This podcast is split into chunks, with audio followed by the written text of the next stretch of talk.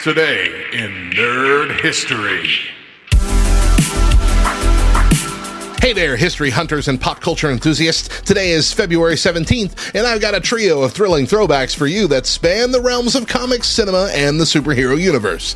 Let's kick things off back in 1936 when The Phantom swooped into the world of newspaper comic strips.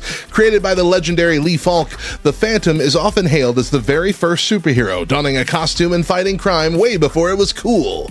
And with his signature purple getup and skull ring that left a mark on evildoers, he set the stage for the superhero craze that would follow.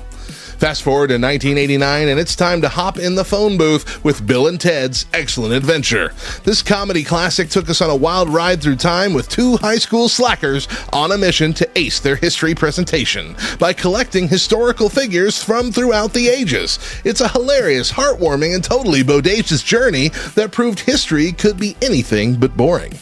Zooming to 2023, Ant Man and the Wasp Quantumania made a quantum leap onto the big screen. This installment in the Marvel Universe follows Scott Lang, Hope Van Dyne, and their quirky, courageous family as they dive into the quantum realm. Facing off against the formidable Kang the Conqueror, it's an action packed adventure that bends time, space, and our expectations of what a superhero movie can be. For more deliciously nerdy nuggets and blasts from the past, make sure to visit lovethynerd.com slash nerd history for your daily dose of knowledge and nostalgia. And don't miss out on this week's episode at lovethynerd.com slash nerd history pod. We're taking a fascinating deep dive into the nerd history of YouTube, exploring how a video sharing website revolutionized entertainment and created a new kind of celebrity. It's going to be an epic exploration of pixels, play buttons, and viral phenomena.